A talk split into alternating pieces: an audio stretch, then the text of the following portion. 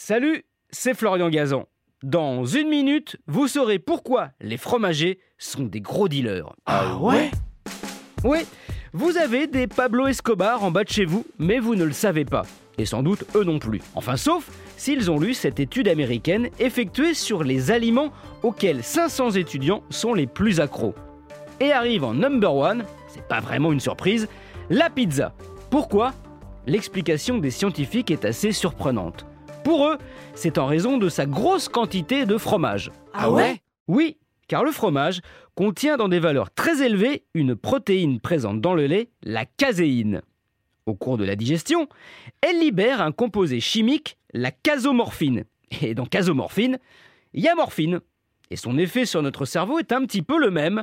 Elle vient se fixer sur ces récepteurs liés à la dépendance qu'on appelle les récepteurs opioïdes. Elle nous apaise et nous calme mais du coup, elle nous rend addicts.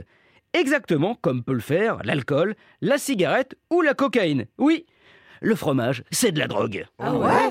Ouais, mais rassurez-vous, vous ne ferez pas une overdose si vous abusez de la raclette. À force d'en consommer depuis des milliers d'années, notre cerveau s'est habitué à lui. Mieux, cette addiction alimentaire est ancrée maintenant dans nos gènes qui font que l'on préfère les produits gras pour des raisons de survie. Donc non, non, non, rassurez-vous, le gouda n'est pas aussi nocif que la méta et le brie moins dangereux que l'ecstasy.